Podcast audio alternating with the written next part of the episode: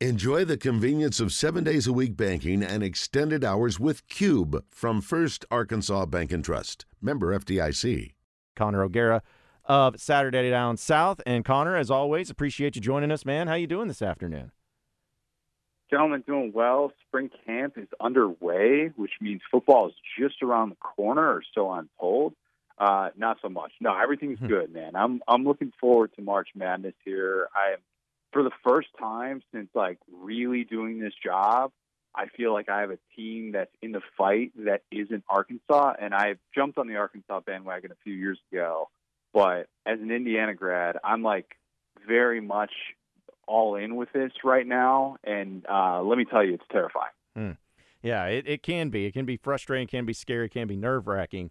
Uh, but you know what? As much as that is too, I mean, football, we know it, it's also that same way too, especially with a team like Arkansas. This past year, fans were not happy. They were not happy with the way the season went. We know that. And because of that fact, lots of change happened under Sam Pittman heading into his fourth year. Coaching changes, roster changes, a lot of stuff. And I know uh, you had a chance to talk with Sam Pittman and have many times before. So I'm just curious about your conversations with him since the point of the time when the season ended. Have you noticed any difference in how he handles things, how he said things, just kind of what's your overall vibe about what Sam Pittman's feeling right now heading into spring practice? One of the things that I wanted to ask him about was did this season feel really different compared to any in the last decade that he's been a part of? Because going back to his first stint at Arkansas, he's there for the first three years with Bielema, and it's this rise. And he gets to be there for obviously the first part of the Kirby Smart era. It's this rise at Georgia. And that's what it's been so far at Arkansas up until year three, is this rise under Sam Pittman. And so to finally have a year that didn't feel like you were building towards something and instead felt like a letdown of expectations. That wasn't, you know, Georgia losing in the SEC championship in 2018 or 2019. That's a little bit different, but you know that disappointment factor. He's like, yeah, like that was that was there, and I think you look at the way that things played out, and I, I think it's very easy to be like, oh, you know what, we we were really, you know, we were, we were depleted in this area and that area, but you know, he also admitted, yeah, it did feel like KJ that play against A&M was a bit of a sliding doors moment for their season. And if they had won that game, who knows how differently the mindset is when you start to get, you know, one loss here, one loss there. It's a little bit easier to work through. So, yeah, I mean, I definitely think it was a different kind of year for him. And I think that it was reflected in his vibe is, you know, understanding that the honeymoon is certainly over. And I think he's well aware of what awaits him. Did you have a chance to visit about um, going into spring practice and some of those changes that have come about? Discussions about the uh, offense and defense, how they're going to look different going into uh, not only spring practice but this upcoming season. Yeah, I think uh, from the defensive side of the ball, look, I mean, the issues were well documented last year. And one of the things I talked with with Pittman about was the fact that they would have games in which the defensive adjustments just weren't there, and, and that impacts everything. Like against Mississippi State, he's, he's saying it very open. He's like, "You've got to get more guys in the line of scrimmage." Like, I, look, like we, are, you know, we have to be able to figure out these in-game adjustments and understand what our deficiencies are, and be able to address that as a coaching staff. And too many times with Arkansas's defense, especially, it felt like everybody knew what their deficiencies were, and they just couldn't do anything about them. And that is such a frustrating feeling as a head coach. And so, obviously, you know, he said the interview process with Travis Williams was different than it was with Dan Enos because he interviewed four people for that defensive coordinator job, and the way that Travis Williams stood out and his background, obviously, and, and you know, being somebody that that understands the SEC, can recruit really, really well. It appealed to him, and so I, I would, you know, hope that they're going to be in better spots schematically than some of the spots they were in this past year. And then Dan Enos was a guy that, you know, you know, when the whole thing with Kendall Briles and Mississippi State came about, he reached out to Dan and said, "Look, eh, you know, if, if Kendall leaves, I'd love to have you on board." And so that's why that move was so quick. And John and I talked about this: the fact that Arkansas announced that their new offensive coordinator was going to be Dan Enos before TCU even announced Kendall Briles. Like that's why that happened so quickly is because of obviously you know the speculation that Kendall was going to be leaving after the first thing happened with Mississippi State. Yeah, Connor, it's funny too with Dan Enos. Just looking at his resume, he's got impressive places he's been and quarterbacks. You know, at Alabama, he had some of the best runs with quarterbacks while he was there. He goes to Maryland, obviously had Tua's brother Taulia, and there's success to go along with it. And even at Arkansas, he had Brandon Allen, which he turned from being just an average SEC quarterback to one of the better ones there in 2015. The question becomes for me, though, with Dan Enos, he seems to have taken over situations and improved quarterbacks, but also he had really talented quarterbacks to work with. So, how much of it, at least with this situation with KJ Jefferson, what can you see Dan Enos doing with him? Can he truly make him better? Will he make him better? Or is it just going to be a huge benefit for Dan Enos to step in and take over somebody else's great quarterback and he just not screw it up this year? No, I think he can improve KJ, and I think look, let's be honest. If KJ was a finished product, he'd be in the NFL. I mean, there's there's no doubt about it. In my opinion, like if he was at that place where he checked all those boxes, yeah, with with his size and his skill set, I, I think he would definitely be in the NFL. I mean, look at the guys that are potentially going to be drafted in the first round, and some of the questions that we have about the likes of Will Levis and Anthony Richardson. I mean, yeah, from a college standpoint, there's no doubt in my mind KJ Jefferson checks more of those boxes. But to take that next step with him, it's going to be similar to what we've seen in the past and what we've seen Dan Enos do with Taulia Tagovailoa, what we saw him do with Jalen Hurts back in 2018 was say, okay, here's what you're good at, and here's how I'm going to take you to that next level and help you understand the game. And that was part of the appealing process and why, you know, obviously there's going to be a difference in scheme that they run, but if the ability to maximize a quarterback's potential and a quarterback like KJ is there, then that makes sense. And that that was why you know Sam Pittman was willing to make that change because your best asset right now is KJ Jefferson. I mean, you could say Rocket Sanders, but to me, it's KJ Jefferson. He controls so much of what you're trying to do,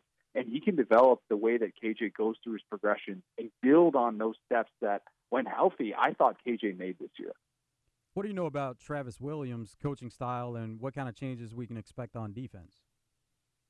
I think they're, and this is the cliche thing that gets thrown out there big time. Like they're going to be more multiple on defense. I would expect to see more guys at, like at or around the line of scrimmage. I think his ability to recruit, going back to his time working under Gus Malzahn at Auburn, is really going to be beneficial.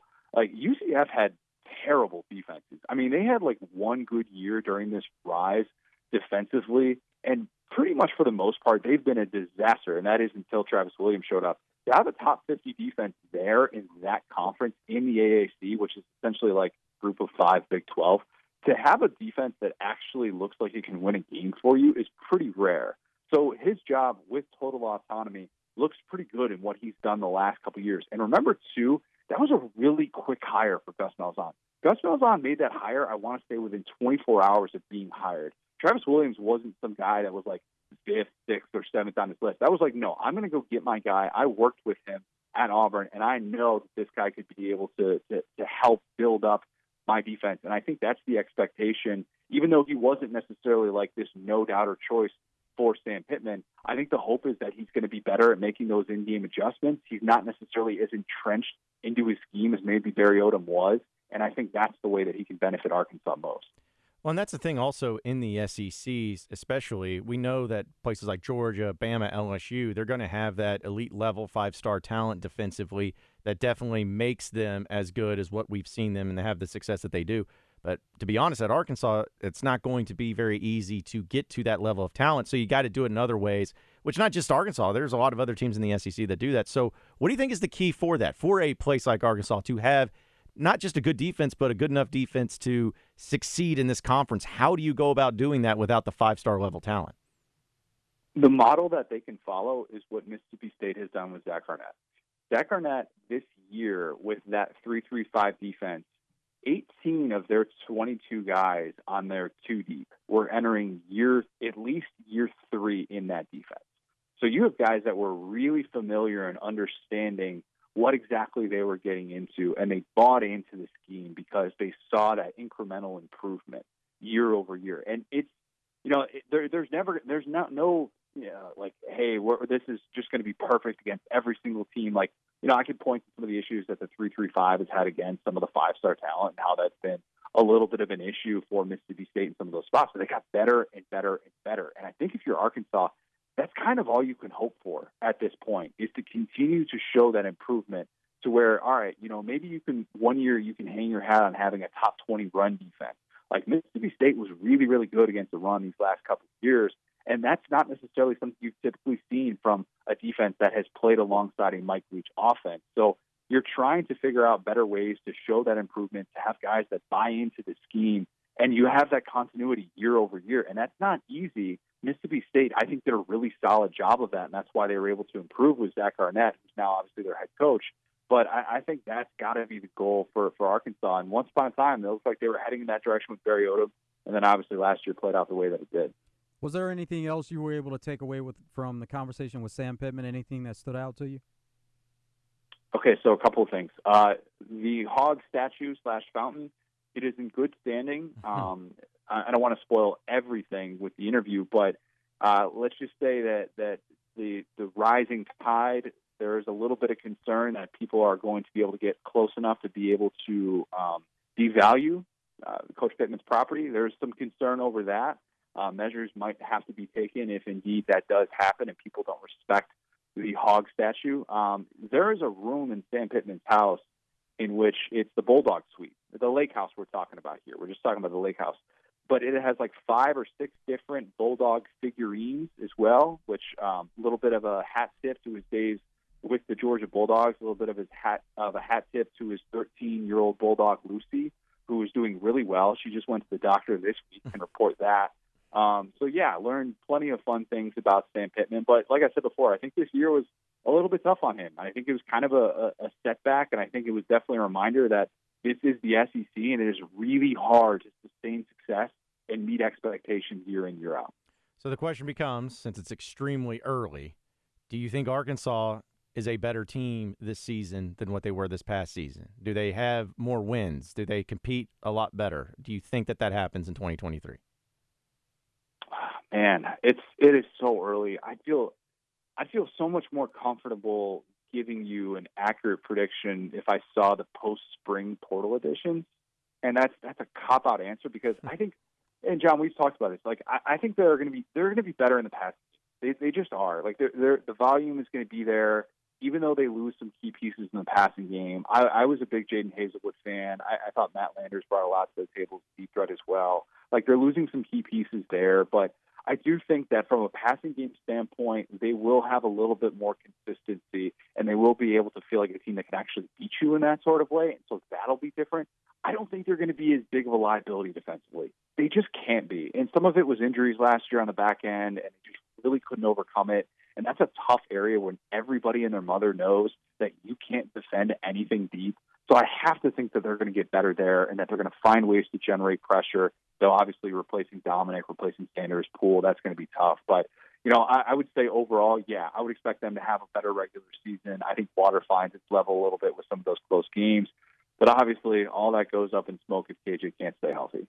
Yeah, and I think uh, I was just looking at the schedule too, and I think we've talked about it. But man, I, I, the schedule is easier this year. It's not easy, but it's easier than what it's been in quite some time. It seems like so.